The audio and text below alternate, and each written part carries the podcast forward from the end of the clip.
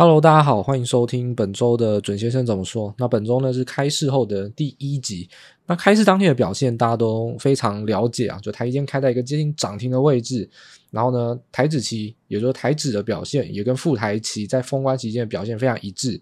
基本上呢，一天内，甚至说可以说一小时内就反应完毕，所以算是一个非常有效率的一次开市表现。那你这样代表说，其实也不会有这种偷吃豆腐的空间，在。呃，开市当天表现完之后呢，就马上回归到常态。也就是说，关于新台币的汇率，包含像是美国这边的类股资金走势，包含到全球的一个资金趋势或货币政策的一个走向，马上的呢就会联动到台股。那台股就比较不会有所谓，诶，开红盘之后呢，要两天三天消化，并没有一天就消化完毕。所以呢，在现在这个时间点去看，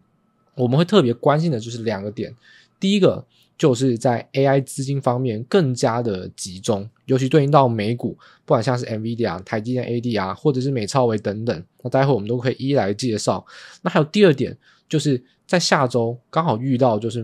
NVIDIA 的财报，所以呢，其实可以从资金面跟所谓的基本面两者结合，也就是说，在现在来看。呃，题材的核心还是 AI。那 AI 在目前这个情况下，到底在下一周的影响力会是什么？那除了基本面，诶，你可以押宝以外，那到底资金面要怎么去看呢？那我们在正式的节目一一来跟大家来做一个分享。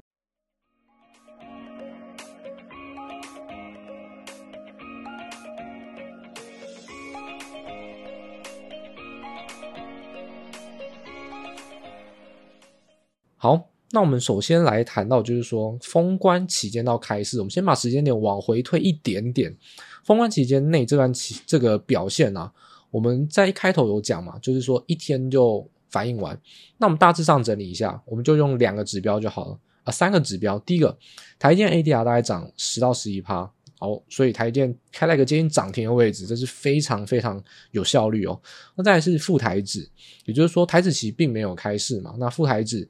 呃，大概是涨三个百分点，那台子期也是将近就在呃，基本上是十五分钟到十五分钟内，就是把这个涨势涨完了，所以再次的是非常有效率。那另外第三个指标呢是什么呢？就是美股的各大指数，例如说道琼、S M P 五百或纳斯达克，这又有一点不一样了。为什么呢？其实这一段期间，就是封关这段期间内。这种大型股的指数，也就是说，不管你看 S M P 五百或者是纳斯达克或道琼都好，其实涨幅并没有半导体这么多。所以呢，其实封关这段期间内，诶，如果你还不了解的话，那我这边帮你再复习一下。但我相信，诶，如果你是有用功投资人，应该都要了解到这回事。在封关期间内到现在，其实全球股市影响的就是两个因子：第一个，AI 资金更加的收束跟聚拢。这跟我们待会讲到了 AI 五巨头的提出，跟 OpenAI 的一些关系，还有一些财报的公布有关。就是说，在封关期间的前半段，就是资金还是维持很集中，而且更集中，更集中在哪呢？更集中在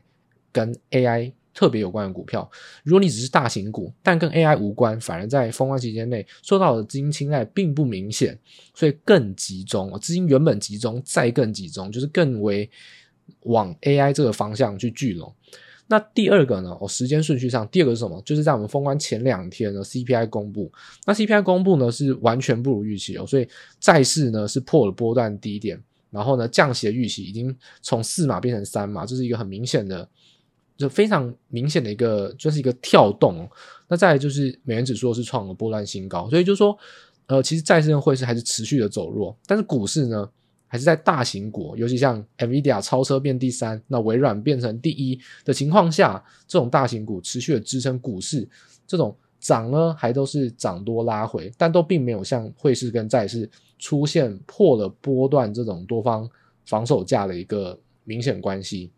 那所以整体而言，封关期间你要掌握两个因子哦，就是说现在已经开市了，那基本上你要掌握两个，第一个就是说资金还是很集中，而且不是集中大型股，是集中 AI 大型股。那另外一部分就是说 CPI 的预期啊，就像我们上一周的这个节目有提到，CPI 呢会是一个不如预期，然后呢这个影响反而在二月会更加的明显。那这一点呢，我们之后有时间再好好来跟大家来谈，就也就是说，可能到二月 CPI 公布之前呢，那我们再来做一集节目跟大家谈，因为到那个时时间点呢，刚好是 FOMC 会议的公布前一周，所以呢，其实它那时候的影响力会更大。那现在呢，就短线上而言，我觉得大家可以更聚焦到的是 AI，因为下一周马上就要公布 NVIDIA 的财报，所以 AI 目前资资金既然很集中，那现在呢，它又遇到了下一周会有重大的事件。其实目前目光焦点都还是离不开 AI 本身。那到底 AI 本身它的影响是什么呢？我觉得大家就可以从一些股价哦，一些特别关键的指标股股价去找到一些端倪哦。那这些关键指标股是谁呢？哦，那我们开宗明义的先来定调。我认为目前属于资金指标，资金指标是指什么呢？就是轧空。高空指标股就是美超微，就是大家所熟知啊，就 SNCI 啊，就是其实我们很久以前就讲过了，就是美超微这档公司，大家或许是最近哦一月这做波起涨来发现，但其实如果大家真的没有在唬烂的，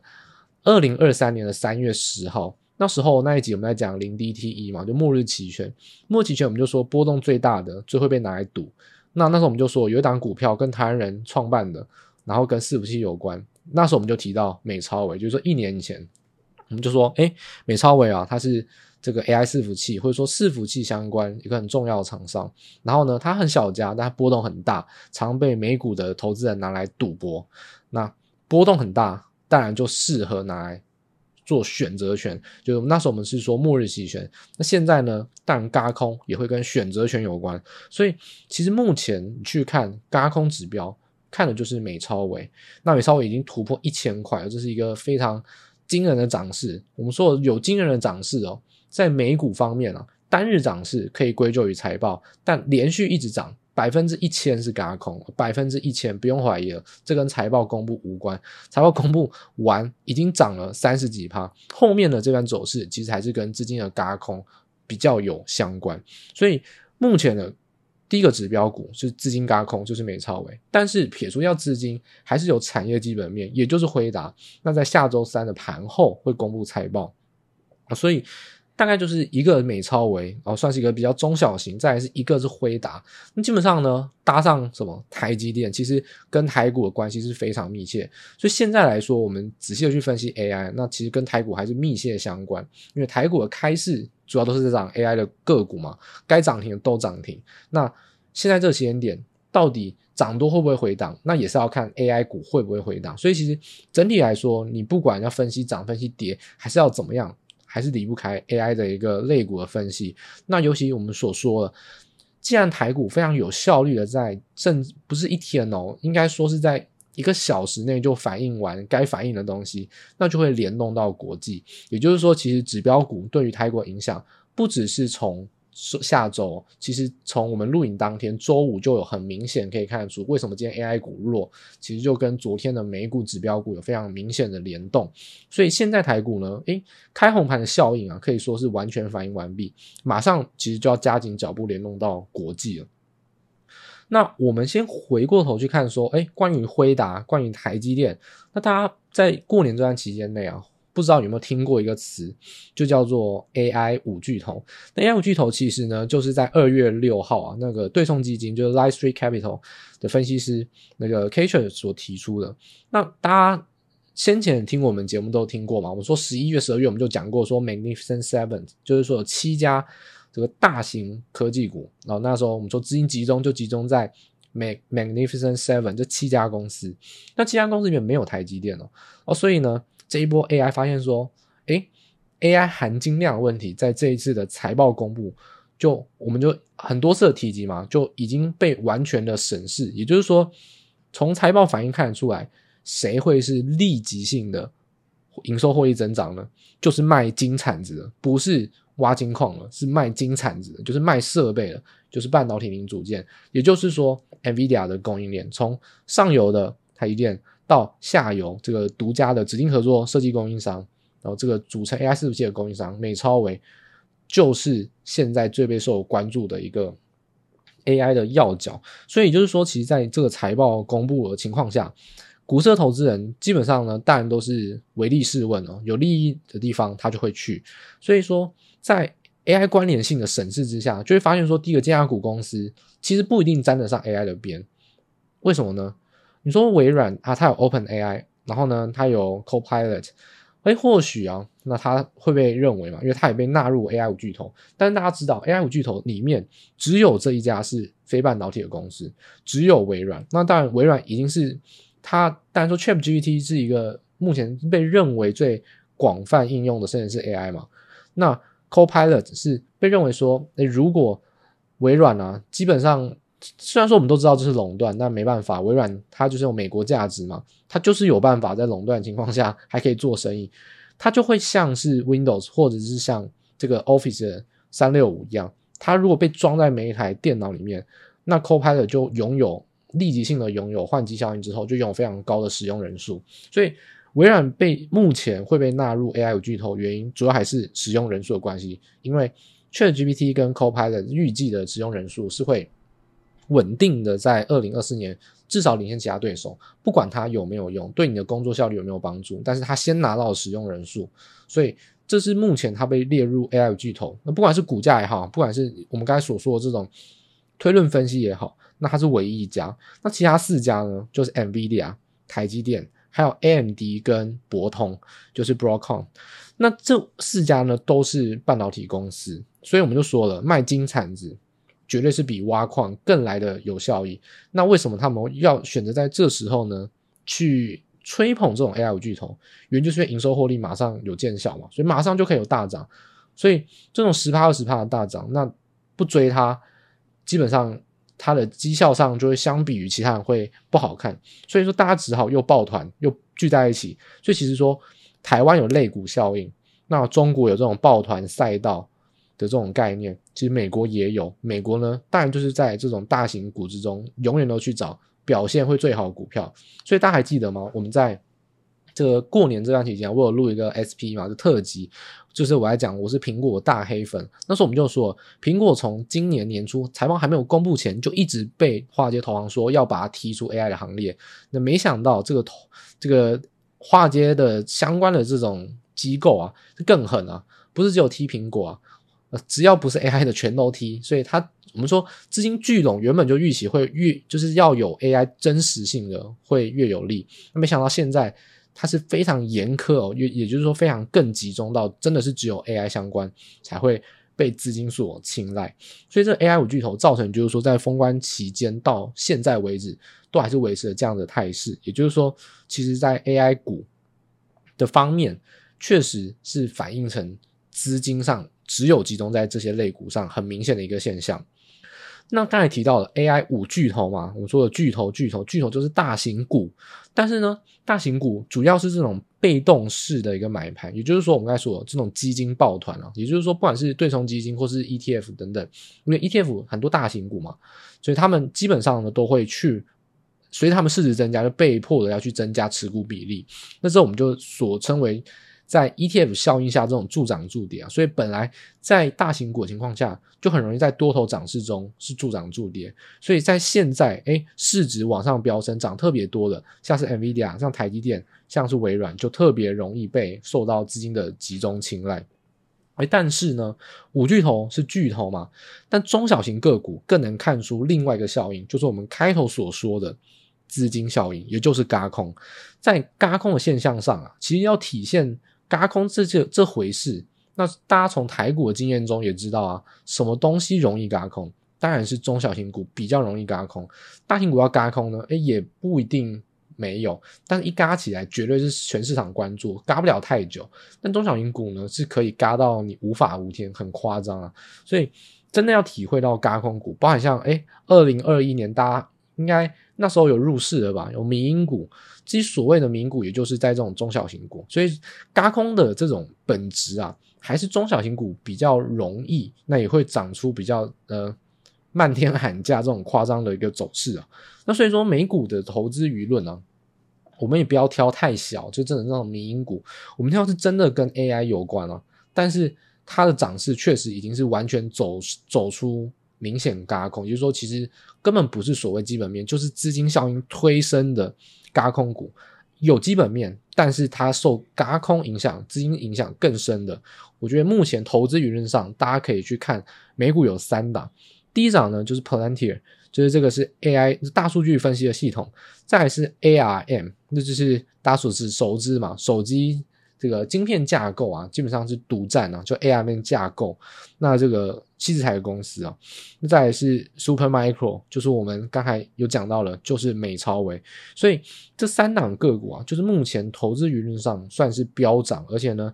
除了财报反应，他们三档都是财报公布之后有当天飙涨，但当天飙涨完之后呢，都还是持续有轧空挹注他们的一个涨势。所以这三档个股是大家目前。如果你没有在投资美股的人，或许就不一定会知道。但我就是把大家分享给大家知道说，目前美股啊，诶，所谓中小型的标股，然后呢，它目前最关注的就是这三档股票。那其实我们可以稍微来这个介绍一下，就是说，其实在这个这个 Palantir 方面呢，它是。协助企业还有政府组织，但其实我认为本质上就是政府组织啊，就是说他吃政府的标案是非常多。他跟美国政府基本上呢，就是呃先前嘛，就是有一个事件啊，就像一个小故事，那所有故事跟给大家听，就是大家不知道熟不熟悉这家公司啊？那 Palantir 它最有名的，你你如果你去网上打，还是从维基百科，或许有，我我也不确定，因为我没有查过啊。反正这就是一个事实。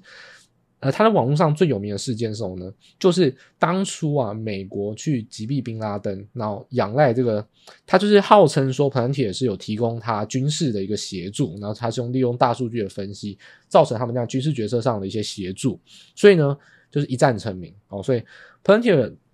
在这个 AI 风潮，就是当初这个，诶，这个也是一个算过气吗？或许也不算。因为去年它股价表现很好啊，就是这个伍德嘛，我们说了，伍德是操作韭菜，但是他选股很厉害，他选股都是会选最新创、最科技尖端的嘛。那伍德呢，他那时候就有选到 Palantir，那 Palantir 那那一那一波风潮，就大家都在去追那个 ARK 的时候，从十块呢涨到三十多块，然后呢一路呢随着 ARK，大家都笑，那时候呢，诶我们说伍德操作不行，还被骂。那时候他好多粉丝还骂我说：“你凭什么讲他？奇怪了，我也没我说我我说了，我很尊重他的选股，我觉得他选股很厉害，都选到非常新创的，很值得大家去参考。但我觉得他操作不行。结果呢，后来 ARK 跌下来，哦，大家就开始雪中不是雪中送炭啊，就是开始泼油了，开始就说哦，伍德是大韭菜。而这奇怪了，我帮他说，我我在他非常风光的时候呢，诶，说他坏，帮他说他的缺点就被批评。”结果呢，反而大家更落井下石。结果那些网友比我更狠啊，就是在 ARK 跌很惨的时候呢，直接骂他是韭菜。所以我们到目前为止还是认为一样啊，就 ARK 就伍德一样，看他的选股是非常有意义的，可以去看他选了什么股票，他就是走在科技尖端。但是呢，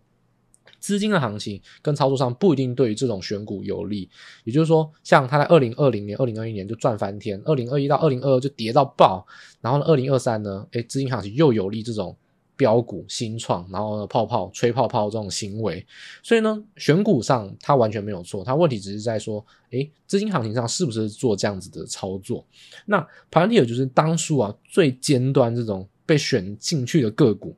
但是在那一波嘛，ARK 跌下来的时候呢，Palantir 就是从三十多块跌到，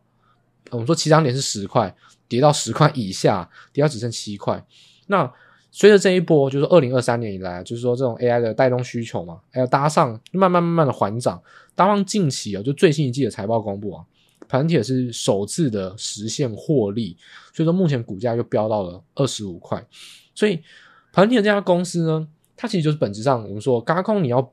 呃你要嘎得起来，就是你本质的股性要够标啊，所以 Palantir 当然是够标的公司，而且它也不大，那它又有很多 AI 尖端的话题，而且。他的 CEO 自带话题哦，跟马斯克连蛮类似的，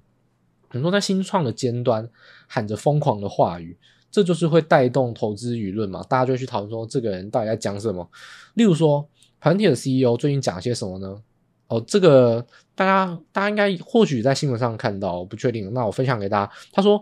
诶，台积电不是要从台湾转移到美国吗？他一直关心说，美国一直说什么啊？台就是这个 AI 晶片嘛，应该是要到美国生产。那 Palantir 它又可以蹭了，哇，蹭流量蹭到不行。他说，诶，运用 Palantir 的软体协助啊，可以让台积电更顺利的转移到美国生产。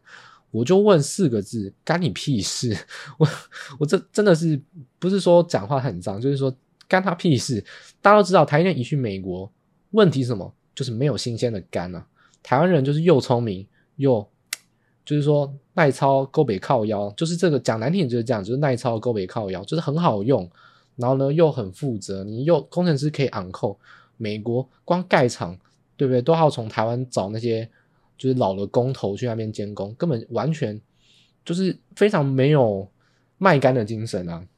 那台积电的核心是什么？台积电核心当然是研发，但研发一部分是卖肝，但制成哦制造当然也是要靠卖肝。所以说，这跟你软体协助不协助哪有什么关系？他只是想蹭而已。这我是完全不认同。说 Pan Ti 的他到底他到底说这句话有什么意思呢？他可能是想要蹭一下。这个 AI 吧，因为毕竟他跟 AI 算是有一点关系啊，但是并不是完全切入到半导体这一块。那他还有另外一个哦，他最近还有出现一个狂妄的舆论，是什么呢？这句话绝对是政治超级不正确啊！就算可能很多美国公司或美国政府这样想，但是绝对不敢说出口。他说什么呢？他说 AI 的应用啊，诶，不应该是 LLM，就是不应该是大型语言模型啊。也就是说，他说真正的 AI 才不是什么 ChatGPT，真正的 AI 是军事。这句话简直政治超级不正确啊！你讲这句话，谁谁敢信？大家都说，哎，AI 是要帮助人类，就是提高生产力，而不是来攻击别人。就他直接说 AI 就是军事，为什么？就是我们在开头讲到的那个故事普兰提尔的成名代表作是什么呢？就是击杀宾拉登。所以盘铁本质上就是美国价值物，它跟美国军政府不是美国军政府，美国军方是非常密切的关系。当如果 AI 是你要说这个 AI 的应用，包括它大数据的系统应用到了是军事，那它就可以吃到政府的标案，那它就会成为独一档的股票。所以大家在这个股股票市场上去看他们喊出一些消息，要理解他们的动机什么？为什么他会这样讲？就是因为盘点本质上不是 GPU 供应链，它是大数据的软体服务，而且呢，它是以吃军方。的这个标案起家的，所以他为什么这样讲？那是因为对他有利。所以我就说，他其实是一个在新创的尖端喊着疯狂的话语，它是一个带动舆论。但是我觉得这不是一个很很扎实的一个基本面的一个推论啊。所以我觉得大家就听听就好。但我只是说，Palantir 在目前的嘎空嘎很凶，就跟他 CEO 很爱乱放话，是是非常有关？那另外一个 ARM，我觉得就稍微介绍一下就可以，因为 ARM 大家应该更熟知。ARM 就是你大家用手机晶片嘛，百分之九十的都是用 ARM 的架构，那它就是一个矽智财的公司啊，你可以把它想象成就是这个四星 KY 的顶配版哦，世芯 KY 已经很标了，ARM 就是矽智财的顶端了。因为手机晶片基本上 AI 架构是独占，那尤其是在呃汽车晶片还有工业晶片这种运算晶片端，其实 AI 的市占也都是慢慢在提升，所以。作为说运算晶片嘛，那 AI 的应用应用到哪边呢？A 可以应用在工控，应用在车用，应用在手机。当然有人要提 AI 手机嘛，所以说其实除了呃笔电以外，讲因为笔电架构是叉八六那这个手机啊，或者是汽车啊，或者工控等等那些 AI 的架构，也都是在目前会被投资人所期待，甚至是 NVIDIA 也很期待。为什么？因为 NVIDIA 已经公告了，他要投资，他要投资 AI 嘛，所以。这就是一个资金的推波助澜，所以包含它的呃获利本身，当然是因为我们说了，它垄断手机晶片架构。那手机出货，我们先前讲过，Q 四到目前 Q one 是一个集中一波要涨完了，一波要出货完，所以当然对它的财报是很明显的一个涨升。当然，我们也再次去提到说，今年手机只会是一个个位数的一个成长，那只是因为在基期上，去年 Q 四对应到前年 Q 四很低，再对应到 Q one 啊。所有的非屏阵营的新机都集中在年初发布，所以这种一连串的拉货潮，走便走出这种四到六个月的一个强势多头。但是其实以趋势来看，手机并不会是一个很明显增长的一个，我们说一个。次族群啦，我们只能这么说。所以说，ARM 它在公布的财报当然是跟手机出货非常高度相关。但是对于未来的展望来说，当然 AI 的应用在工控跟汽车晶片端的渗透率，其实还有 NVIDIA 投资，这是吸引它为什么会造成短线很强势、嘎空的原因。那第三档个股就是美超维。那其实美超维我们已经介绍过很多次哦，我甚至我敢说，你在台湾的。你去看，不然你看电视上哦，投资节目，或者说你看有讲投资的 podcast，我敢说，我觉得是全台湾前三名提到美超威的人，我是非常非常早就就知道这家公司，因为我是有一个兴趣，就是我很喜欢去去去看，就是说个股啊，就美股的个股，就一家一家翻，然后就是看一下，哎，这档有趣，我就稍微研究一下。那当时我看到说，哎，美超威它是罗素两千的成分股，就是说它其实不太大，然后又是台湾人创办。然后他在台湾有设厂嘛，就在巴德那边，所以我就哎，我就很有兴趣，就有去研究。而且我在去年的时候，其实这我在三年前就知道这家公司，但三年前美超微根本就不夯啊。那那其实我只知道这家公司，那后来他慢慢慢的哎变成，因为他是他跟 NVIDIA 是长期合作，也就是说他们在 GPU 这一端是长期合作的关系。但是呢，伺服器从 CPU 转移到 GPU，就是 AI server，其实是在最近一年才发生。所以其实美超微也是就就是在 NVIDIA。切入到 AI 伺服器，就是说 GPU 成为主轴之后才慢慢起来的。那其实美超微在很久很久以前，那其实他是台湾人创办的，然后呢，他在台湾有设厂，其实这都是本来就是会知道的事情。那所以美超微的合作关系就是我们刚才所讲的，呃，上层 NVIDIA，然后 NVIDIA 在上层台积电的这个晶片供应。所以呢，不用讲，AI server 最大受惠厂商，所以它的轧空态势，要说它的基本面完全没有疑虑啊，比 Palantir 跟比比 ARM 都更加的明确，更加就是 AI 的纯度都更加的高。那关于这轧空指标啊，也就是说我们刚才提到这三档各国，那我们就不如就用这个美超微来讲，因为这三档来说，美超伟的轧空态势应该是最明显的，而且我认为美超伟其实也跟这个所谓台股更为相关啊，因为大家知道吗？在台股的这个类股方面，很容易受到美股的大型股所影响。例如说，哎，思科公财报烂的要死，哎，那台湾的通讯就倒一片，像智邦，对不对？哦，非常跌，非常惨。其实跟这个思科就很有关。那也就是说，其实我们先前一直有提到，就企业端的这个通讯晶片，其实库存是没有去化的。那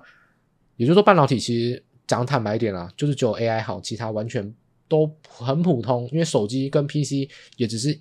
循环性上大概四到六个月的一个产业周期，所以在现在这个情况下，我们不如就用美超来做一个举例。那大家也可以去我们资料中的那个文章去看一下，看一下我们有特别举出这个轧空，我们可以判断的一些数据的一些图表。那轧空我们说了，呃，台湾的轧空啊，呃呃，我们应该先讲轧空的定义。我轧空的定义其实就是有多有空，而且呢。涨不停，然后一直循环，就有就涨上去了呢，然后又有人要放空，可是呢又继续涨，那这个循环就叫做轧空，就这么简单。那在台股啊，大家可能会直观想到是融券，但是其实在美股不是，因为美股的流通量是非常呃非常大的。那即使是像标股啊，他们的个股选择权交易量非常大，那这其实就是台股的劣势啊，因为台湾并不是一个国际金融中心，台股的。股票，我认为流动性现在是非常好，我觉得完全可以媲美国际。但是在个股选择权方面啊，是还是非常的落后哦。即使你去买台电的选择权，我都觉得 还是放弃吧。你不如去买呃 ADR 的选择权，因为台湾的个股选择权真的交易量太低了，就是完全没有没有合适的流动性啊。所以呃，台湾的个股当然看轧空是看融券，但美股的个股轧空，我们当然是看选择权。哦，所以轧空指标我们可以看什么呢？我们可以把个数据列出来，我们可以把卖权跟买权的未平仓，就是 Put OI 跟 Call OI 列出来。哦，当然我们说有多有空怎么样？又波动大，又涨不停。也就是说，当股价在上涨过程中啊，然后呢，而卖权跟买权的未平仓都一直在增加，那这就是标准嘎空的初步要件。那如果再加上这个 put call ratio 啊，一直为居高不下，代表说空方一直压住、压住、压住，然后 put 很多，但是一直被嘎，那这就是完成的嘎空。也就是说，诶，嘎空的两要件，如果你要反映在选择权的数据上，你可以把它想象成，呃，这个 put 跟 call 的 OI 就是未平仓，诶，缓步的增加，伴随股价缓步的都在增加，那这是初步要件。然后呢，而且 put put call ratio 啊，就是。我们说的是 OI 的 ratio，不是说 volume ratio，就是是未平仓的一个比例啊。Put 又比 call 多，通常都在一点一到一点二，而且呢都居高不下。但我说真的，有多有空，而且空很多，那涨又涨不停，这就是标准轧空。所以说我们刚才提到了，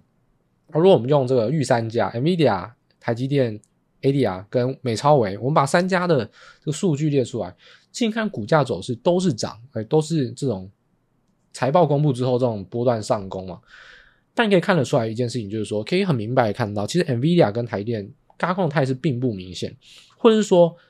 比较像是轧空手，并不像是轧空，因为他们在选择权的表现上其实是很稳定。也就是说，他们在 AI 五巨头若被纳入之后，更多的就是我们刚才提到是基金抱团，也就是实买盘，并不是衍生性商品的一个轧空。所以 NVIDIA 跟台积电其实在选择权的表现上反而是相对稳定，而且甚至是有这种空方完全投降认输的一个迹象。也就是说，完全嘎空嘎不起来，因为没有空方哦，他们也是走一个实买盘把它涨上去的，就是真的是真金白银在买了。就 NVIDIA 跟台积电不太像是一个嘎空，比较像是嘎空手，然后呢，更像是实买盘推升。那我们就刚才的数据上，你就可以去看，例如说像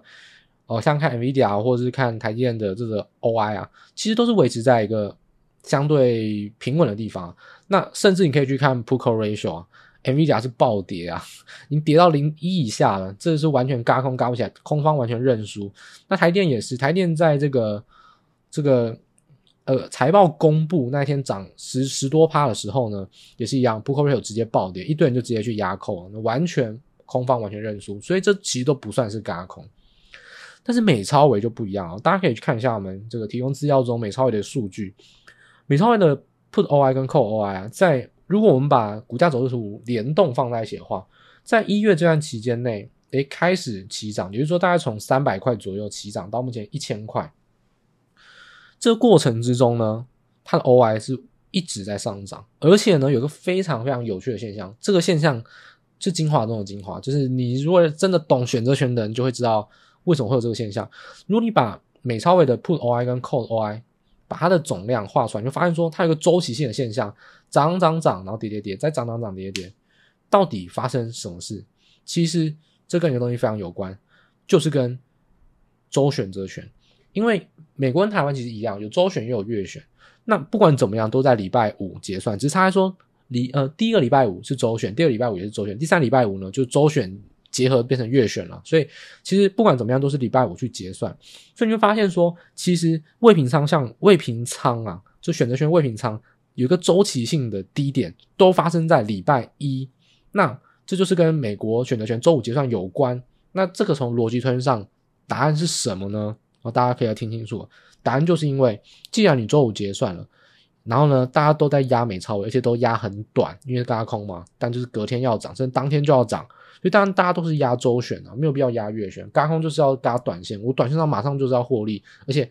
呃到期越近啊，这个 delta 跟伽马都比较大，所以它涨幅是比较明显啊，所以大家都压周选择权，那周五结算了，那周一要做什么事情？周一就是要建新仓，就是要压新的一周的周选择权，就是也就是说，在周一到周五这四个或五个交易日内，你要建仓，而且达成获利。所以，为什么 Put Call Ratio 会在是周一的变成一个惯性的低点，然后呢再往上攀高呢？就是因为周选嘎完了，OK，反正空方你也没没得好好深渊了，就是结算了哦，嘎就是嘎。多跟空，呃，获利跟停损，呃，获利跟亏钱都已经结算了。但在周一是新仓啊，大家又在布新的，所以一旦周一布新仓，Put Call Ratio 就会来到一个相对低点。伴随着 Put Call Ratio 攀高，第一个空方又来了。再来，如果周一当天走势就很稳健，就第一个五日线不能破，再来日均价又守稳，那就定掉了当周，诶，多方集结了，又要来个阿空。所以其实美超微的一个走势就很关键在于什么呢？美超微走势啊，不是日复一日，是周复一周。每周一如果走出一个良性或是比较好的走势，当周嘎空就顺势嘎空可能性就非常高。也就是说，其实如果我们在我们录影那天礼拜五嘛，大家听到 Podcast 礼拜六，大家不妨就可以去看一下，在下星期一美超微就是晚上啊，美超微开盘的表现。如果当天美超微啊，如果是有呃跌破日均价，甚至是碰到五日线，没办法再像现在这样的红 K 连涨的话，那美超可能在下一周一整周走势可能会如大家反向的预期，就不再嘎空，可能性是非常大。那如果它在周一走出一个比较好的走势，那一整周下一周不管 NVIDIA 公布财报好或不好，至少在周一、周二、周三持续轧空的可能性就非常高。也就是说，其实周一定调多空的趋势，也就是说，这是因为搭配到这是一个很多重的原因啊。根本的原因就是因为美超微波动就很大，很多人在压选择权，再来就是因为很多人。因为波动非常大，我就干脆压周选。但周选又因为周五结算，所以很多人都在周一建仓。所以周一一旦建仓，put 跟扣的比例，再加上当天日均价的防守力道，就可以很奠定当周多空的一个轧空会不会持续的一个走势。所以就现在而言的话，我们做一个小结论啊，AI 股既然是大家重中之重啊，目光不能离开，不管你买多买少还是怎么样，你一定一定还是要以这个为主，因为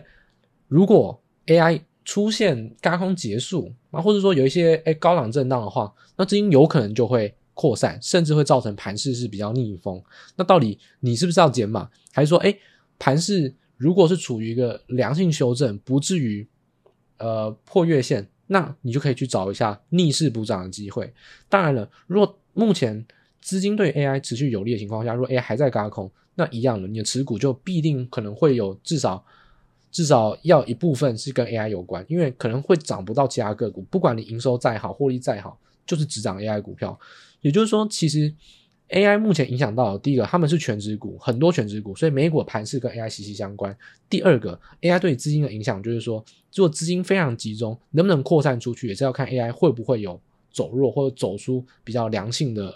这个轮动补涨的现象。所以。这个万物的起源呢、啊，就是在 AI，所以不管你有没有操作 AI，目前还是要看 AI 的一个走势。那也就是说，其实，在下礼拜，我觉得大家可以谨记两个时间点。第一个礼拜一可以看一下美超微，